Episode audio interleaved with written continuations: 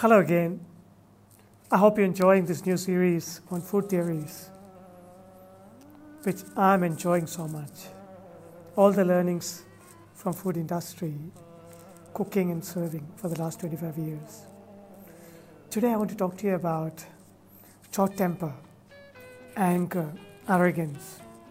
These are emotions very closely related, and it's also very painful when you experience those, those emotions. We have to find a way to deal with them. Wait a second. Let's talk about cooking. Fire is the most important ingredient in cooking. That is what I was taught. Fire ignites energy from everything, every ingredient. It brings the best out of everything possible. In cooking, fire has the most romantic expression. Fire controls, and when you're careless, it destroys. When you start cooking, when you have the empty pan on fire, the flame has to be very simple and light. That's why you have to slowly build up the emotion of fire, the warmth within and around the pan that is going to help everything that goes in. Imagine if you put the if you turn on full flame when you start the cooking and your pan is empty, it's going to burn the pan. Thereafter, whatever you add on, everything gets spoiled. That's a very simple analogy.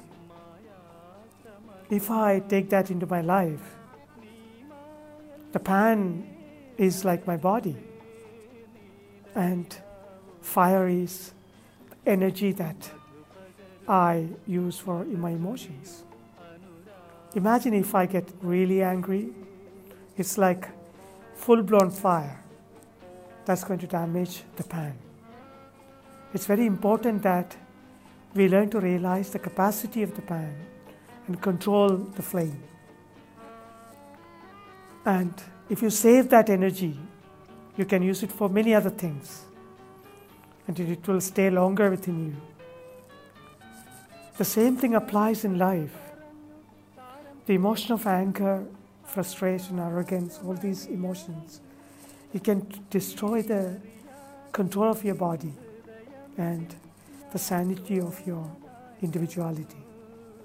By controlling all your emotions, like anger, you can distribute or save the energy for all the bright occasions in your life.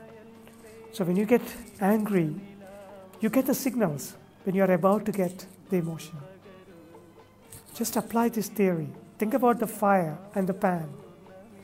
If you just use it carefully, it can save a lot of your own life issues, also other people's. Hope you can follow this. Thank you.